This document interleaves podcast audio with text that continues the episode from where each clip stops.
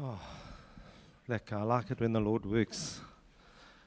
And uh, we always got to testify His goodness. And He is real and He's active and He's among us. And sometimes we, we get disillusioned of that truth. And God wants to just bring a revelation again of His goodness. Um, yeah, sure.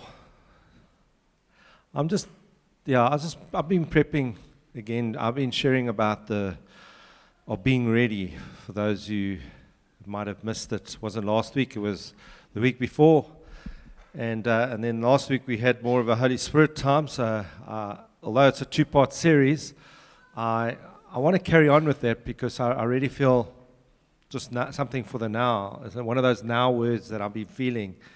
And uh, I've been sharing about five foolish virgins and the five wise virgins, and uh, just how Jesus brought that parable. And, uh, and so I want to carry on with that. I want to maybe just read through it again just to remind us, and then I'm just going to carry on from where I left off. So if you can go there to Matthew 25, and Paul, please, thanks.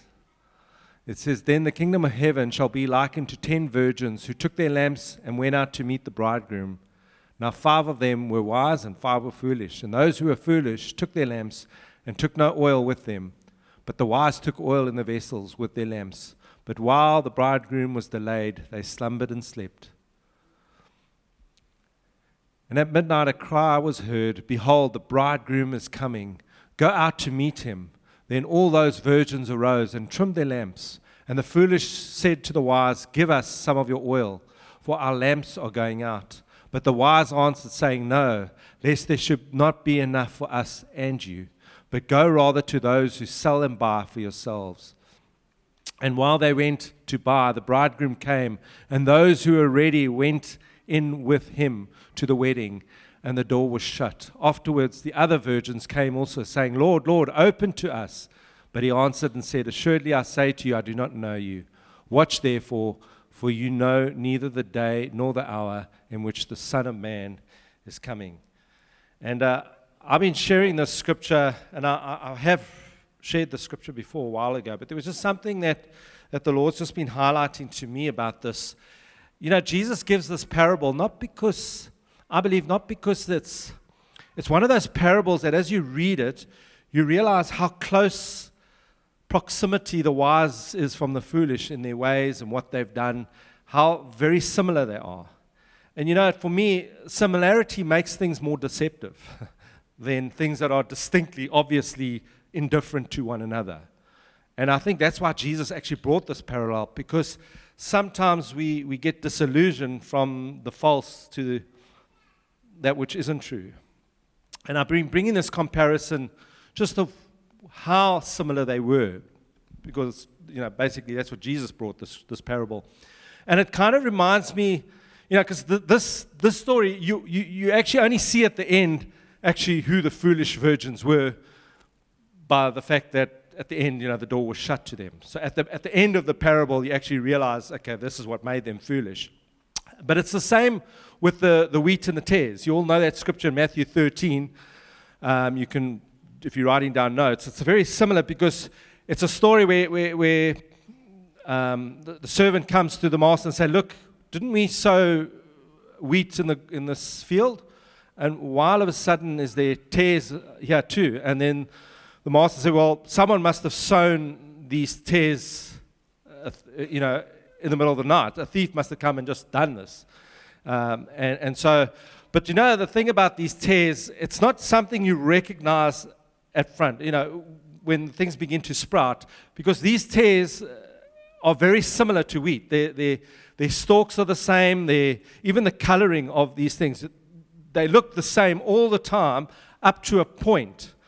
And the point is when it's harvesting time, you begin to distinguish what's real tares and what's the real wheat. And, uh, and so I kind of been looking at that, and I, I, was just kind of looking at the parable of the virgins, and I, I, shared last time that, you know, it wasn't that Jesus was bringing a par- comparison. You know, there were virgins, there were five virgins, and there were five women who weren't virgins. You know, that would have been a pretty obvious distinction, you know. But these virgins had kept themselves from the world. They, they were pure. They were people who abstained from worldly lusts in the flesh, and they did everything we, you know, those who are truly saved were. They were also people that were waiting for Jesus. They were all waiting. All 10 of them were waiting for Jesus.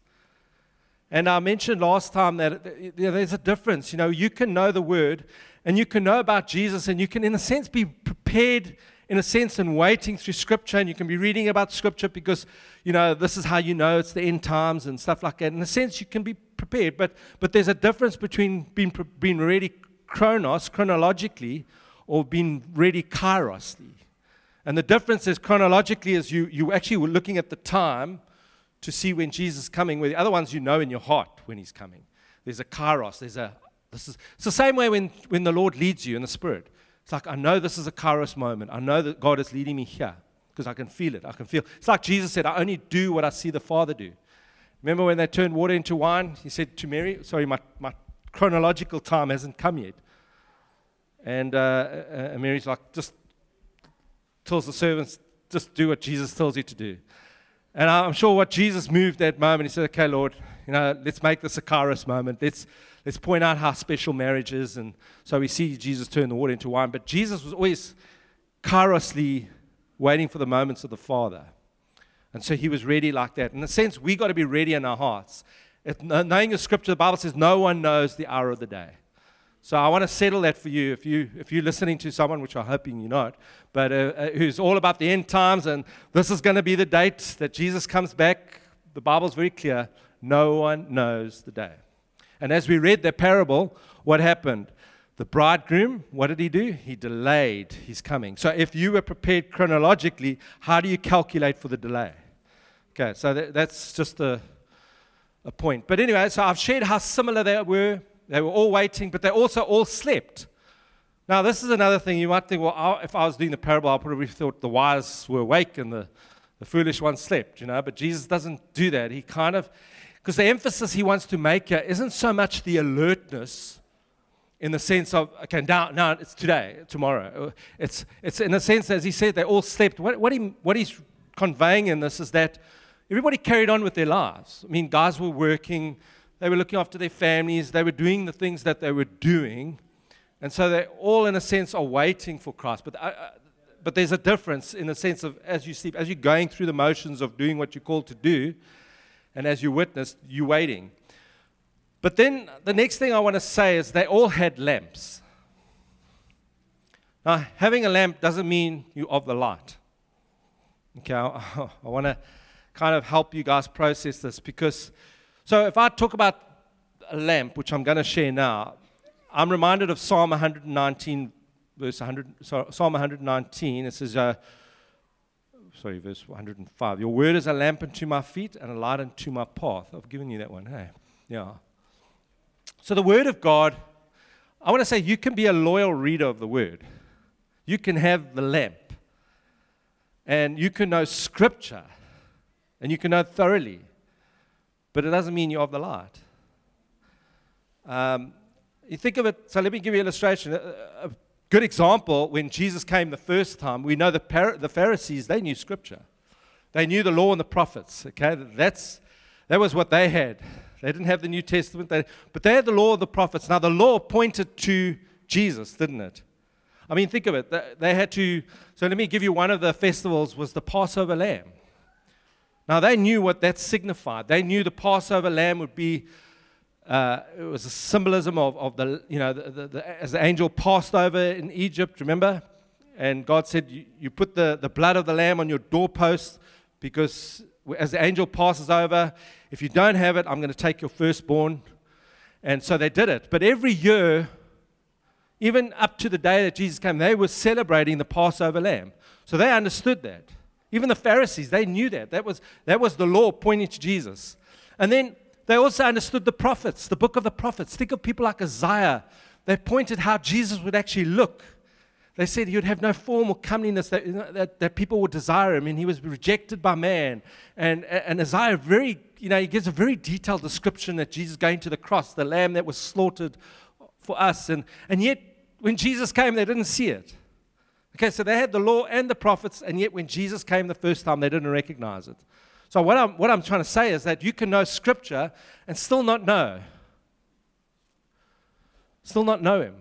When He comes before us, it's like, I still don't see Him. I don't see Him. So, Scripture in itself, I'm not against Scripture, please. I love Scripture. But the purpose behind Scripture is that you can be of the light, not just know about the light. And so, John 5, verses 37. Jesus said this, and the Father himself who sent me has testified of me. You've never, sorry, you have neither heard his voice at any time nor seen his form. okay, let me just carry on. Sorry, this is verse, uh, I want to carry on, verse 39. You search the scriptures, for you think in them there's eternal life. And these are they that testify of me. But you are not willing to come to me that you may have life. You see what Jesus is saying is those things point to me. Scriptures point to me. Sometimes people love Scripture, but they, they fail to see what Scripture's pointing to in Jesus. And uh, we can even go to church and we can study the Word, but we need to make Jesus real in our life and we need to come to Him personally. Every single one of us, every day, all the time, we need to be confronted with Jesus. Scripture is meant to bring me to the place of knowing Him intimately, not knowing about him. It's like 2 Timothy 3 7, 7 says, It's for you for forever learning, but you never coming to the knowledge of the truth. So, the light needs to be lit. Okay, you can be the virgin, you can have the lamp, and you can know the scripture, but the lamp needs to be lit. So who lights the lamp? I'm going to just do a demonstration.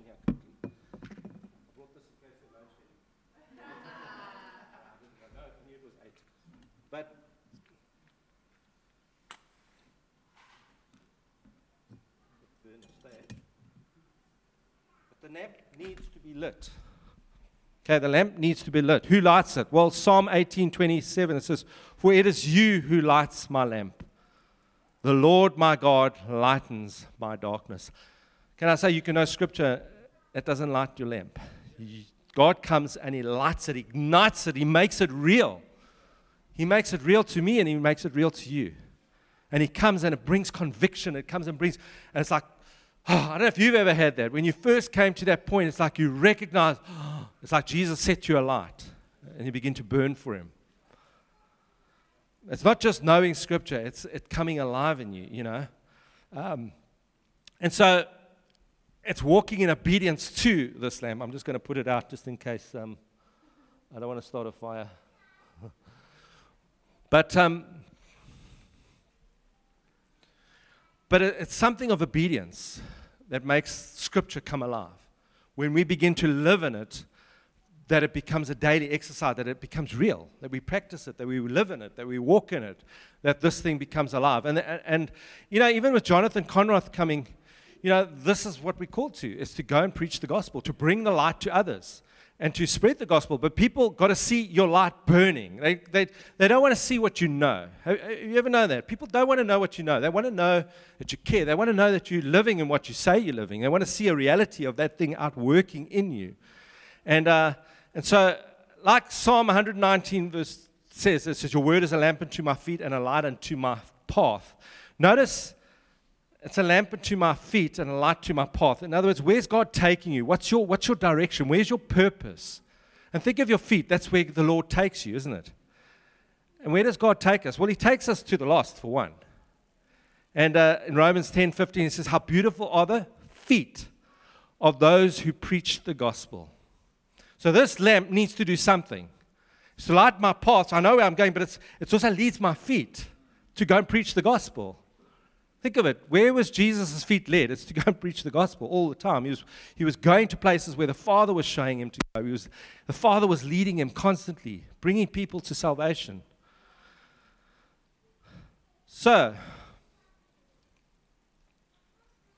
we need to allow God's light to light us. Why? It's to ultimately illuminate our path, but also to bring others to salvation. I love 2 Peter 1.19. It says, And so we have this prophetic word confirmed that you do well to heed. That word do well to heed means pay attention. Uh, uh, it's a word that talks about it becomes revelation, but you pay attention, you do it. As a light that shines in dark places until the day dawns and the morning star rises in your hearts. See, the scripture isn't scripture isn't something static, church. It's something alive. It's real. It's active. Hebrews 4:12 says, "For the word of God is living, powerful, sharper than any two-edged sword, piercing even to the division of soul and the joints and marrow, and the discerning of thoughts and intents of the heart." You see, when we make scripture, we allow God to light it in us. It's not something static. You don't just read it and, oh, that's a nice word, and I feel encouraged, and I walk away. No, it, it lights, it says, even judges me. It judges me constantly. It judges those things of, of the flesh versus those things of the spirit. And it goes even further, it even goes and judges my intentions. That's how powerful that word is. You know, think of it. We often judge others by their actions and ourselves by, by our intentions. The word comes and it judges us from the beginning. Before you even do the act, God says, I'm judging, I'm checking that thing in your heart. Are you doing it for the right reason? Are you coming uh, preaching? Are you, have you got the right motive? Is it because you love me or because you just want to be heard? You know, that's an intention. And, uh, and so that's what the scripture does. It goes deeper than, and so we got to kind of submit to that. Oh, sorry, Lord. You know, I bring it before you. How many times do we do things with wrong intentions? And so that's where scripture does. It, it brings it. And, and you know, the funny thing is, we can read scripture in a logos way, or we can read it in a rhema way. You know, we talk about logos word. It talks about, it's basically the Bible is the recorded message, it's the logos word. But you and I, we call to experience it. We call to live it out. We call to know the moments of the Lord, the kairos moments. That is the rhema word of God working in us and living through us. And that's why we've got to practice it, church. We've got to practice it. We've got to, you know, I'm looking at the church today. God is taking his lampstand from the churches, from traditional churches. I, shared last time about the church, the Anglican church, how they're compromising on doctrine. Now, this week, I read the United Methodist Church are also compromising on doctrine. They're pulling back on things like LGBTQ and all those things. They're pulling back on doctrine, things that are thousands of years old, doctrine that was set in, you know, they're compromising. And so now we don't just call God the Father or the Son, now it's they, them, whatever. They're even compromising on the Word of God. And, uh, and so you know, I often think of that scripture where it talks about the lampstand being removed. And I, I, started thinking about it because, you know, what happens is when the church stop living in the, in the word, when they stop exercising, when they stop practicing it, when, it, when they stop making it part of their lives, it loses its significance in your life. Because you kind of look at it, well, this is the Logos word, well, you know, it's not relevant, it's got to be relevant to me. You see, we make ourselves relevant to the word because we know the word is the truth. And so we adjust our lives to that and we make it relevant. So when we read Acts 2:42, they devoted themselves to fellowship, to prayer, you know, they opened their homes. We try and make that real, don't we? We try and live in that truth because we know it's a truth that's a blueprint how the early church lived. And so because we exercise it daily, it becomes our lifestyle, becomes our culture. And so when you you can't compromise on it because it's actually our culture. Because if you compromise that just as a scriptural theoretical idea, you know, it's easy to take it away. But because we're living in it, which is why we have to live in it. Do you, do you get what I'm trying to say? We've got to live in Scripture. We've got to live in it because it's not just an idea to us. It's a revelation that, that in this, I live a transformed life. It's how God keeps me holy. This is how He keeps me pure. And so I do see the value of hospitality. I do see the value of loving people. I do see the value of discipling one another in truth. It's a value that we live out. But we've got to do it in love. Um, we've got to exercise it in love. You know, I, am just reminded Revelations 2, verses 2 to 5. I want to read that quickly because I think that's quite talking about the lampstand. I know your works, your toil, and your patience, endurance how you cannot bear with those who are evil. But you have tested those who call themselves apostles and are not, and found them to be false. I know you're enduring patiently and bearing, with one, bearing up for my name's sake, and you have not grown weary. But I have this against you you have abandoned the love you had at first. Remember, therefore, from where you have fallen. Repent and do the works you did at first. If not, I will come to you and remove your lampstand from its place unless you repent. See what he's saying is, look, you've got to go to live in it. Get back to your first love. This is why we do it, because I love Jesus. I devote myself to you, to the church, to his body. And these guys, it says, they, they even knew, they could even discern between good and false doctrine. So they knew scripture, they understood. That's why I'm saying you can even be the virgin in a sense that you understand what's the right and the wrong, but, but, but Jesus still got this against them that they're not living in it, they're not walking in it. And he says, But if you're not practicing it and you're not living, I'm going to even take that away from you. That lampstand is going to be taken because, and that's exactly what's happening in the church. The lampstand's been taken away. I don't know about you guys, we've got to be living in this truth, no matter how sacrificial it is at times. It is sacrificial, but it's a lifestyle. It's, can I say, discipling should never be an inconvenience to your life, it should be your life. Being in church should not be an inconvenience, it should be part of who you are. And I want to encourage you guys. I'm not being, trying to put it heavy. This is, this is what Scripture's saying. I don't want God to remove his lampstand from us. I want us to be burning for Jesus when he comes back. Oh, here he is. We've been living for this moment. So, oh, oh, Jesus is coming. Oh, you know. No, I was expecting you. This is why I've been preparing myself. And so, to truly represent Jesus, to be of the light, there's two things we need to understand. We need to know what we need to take off and what we need to put on. What we need to die for is important, but also what we live for is important. And so, what do I die for? Well, I've got to give up my life. I've got to lay it down. Like Jesus said, if you, you know, unless you do that, you're not worthy of the kingdom. And so there is a sense of dying to self, to become a living sacrifice. I don't know about you, but that word living means it's constant. You're constantly dying. This thing of dying, dying, dying. Just when you're tired of dying, Jesus says, die again. It's like, it is. I don't know about you. It's, it's hard. But, he, but you know, God doesn't do it all at once for us because I think it'll just crush us. You know, those adjustments take time. So there's certain things in my life that God says, okay, Bennie, this, this little area of your life, you need to die there. And it's like, okay, God, I'll die. And then tomorrow he gives me grace, okay, Bennie's rested enough. Okay, Bennie, this little area here, you need to die. I just, you know, really, that too, you know. And eventually you start seeing the things that God is cutting out of you. But I want to say, don't just look at that, because I know it can be heavy.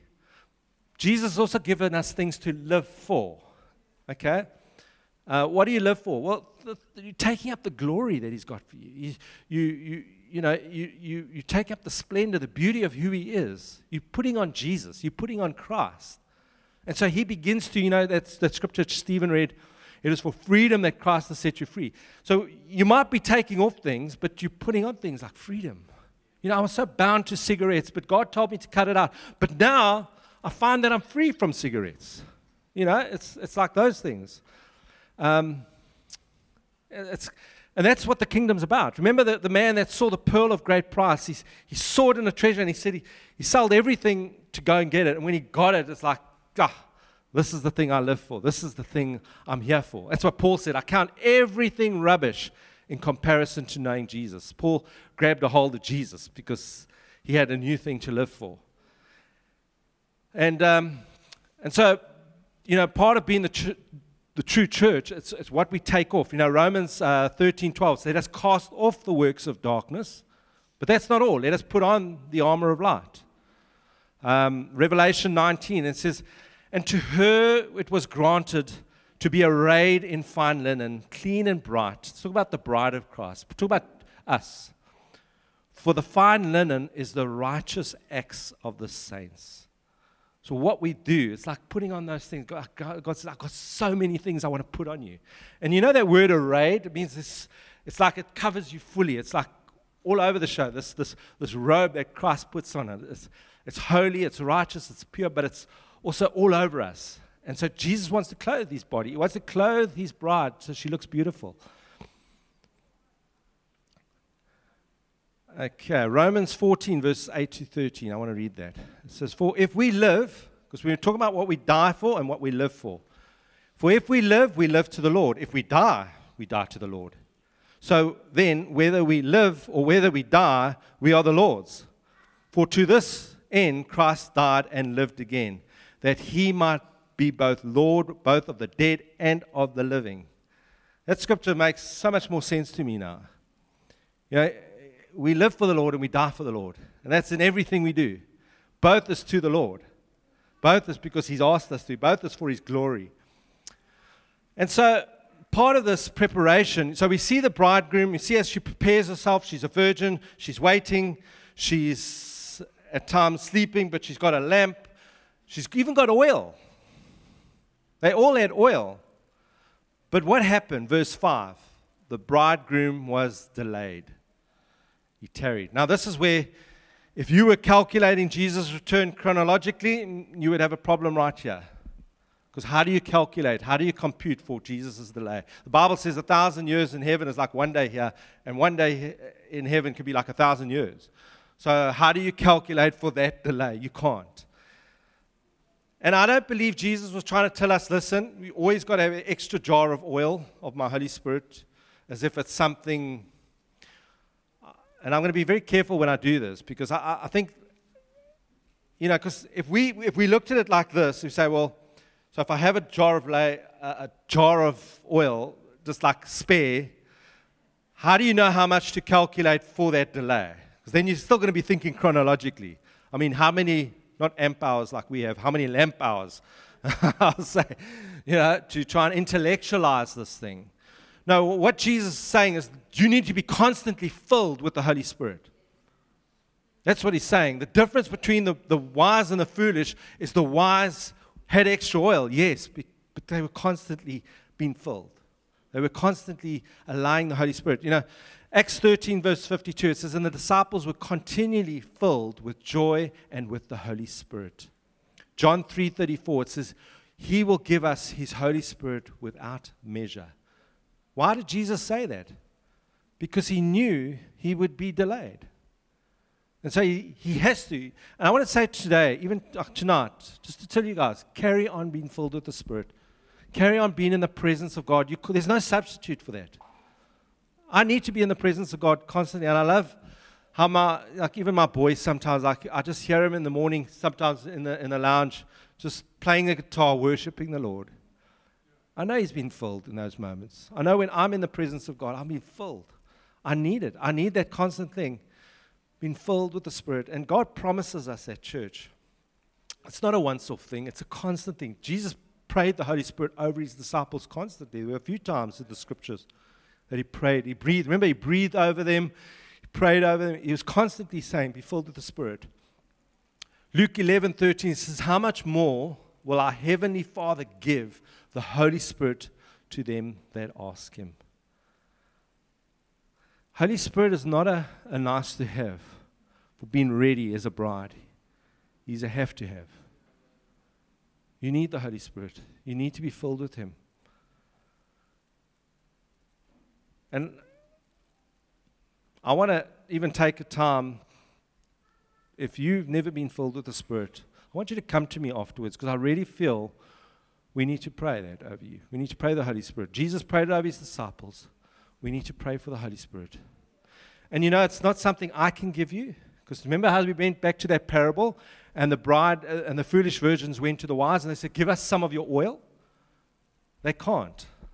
See, I can't deposit. It's actually the Holy Spirit that comes and does the work. I can't do it.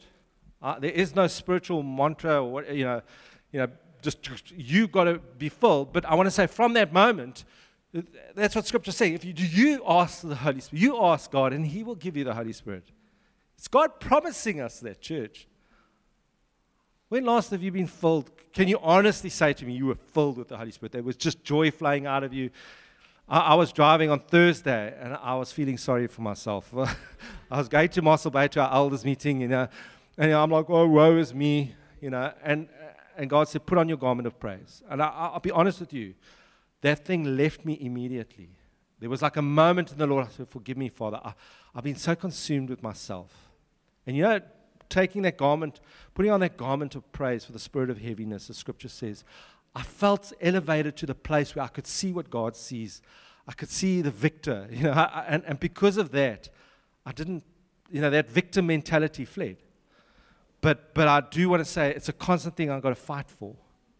And if I've got to do it, I'm sure every single one of us have got to do it. Fight for the Holy Spirit. Fight to have Him fill you up. It's not a nice to have, it's a have to have. And when you come here the, on Sundays, man, it should be flowing out of you. That you do have a song, that you do have a hymn, that you do have a prophetic word, that you've got courage to stand up, even if you can't sing, to just sing the joy of the Lord because He's flowing out of you. No one's going to judge you. No one's going to say, oh, look at the way they sing. They don't have my voice. No, they, it's just that thing of obedience that breaks open things in the spirit. That's, that's where I want us to be. I want us to be so unconscious of each other in the sense of the flesh, but so aware of the spirit. That's my heart.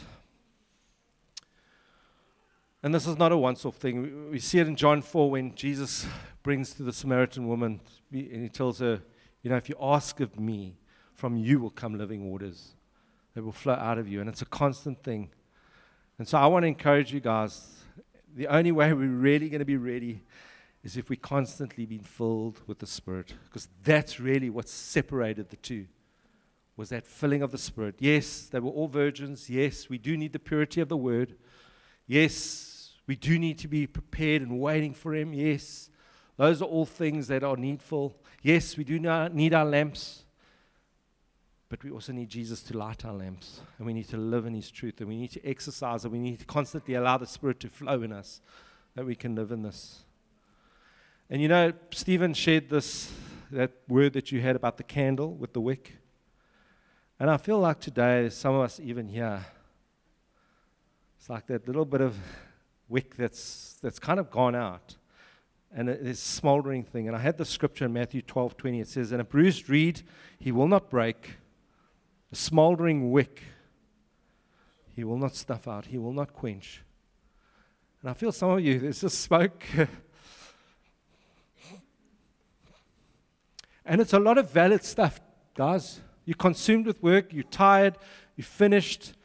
I've been, my marriage, I'm tired, I'm doing things, my kids, there's a tiredness coming over me. I've been sick, and there's, and, I, and I've been, and this is why I felt sorry for myself. Even, you know, I was looking at the church and I was thinking, God, why are so many things happening? And I was praying, and, I, and I, I had a sense of faith for you guys because this scripture came to, to life. Because I saw the smoldering wicks, but I feel God saying, I want to light them again. God won't let you just smolder. If you desire Him, if you desire Him, He will be there for you. It says, Knock and the door will be open. Seek and you will find. God's promising us this church. He's not going to let you just smolder and just be a bit of smoke. He wants to come and light you again. And I want to pray that over you guys tonight. I just want to pray that the Holy Spirit would come.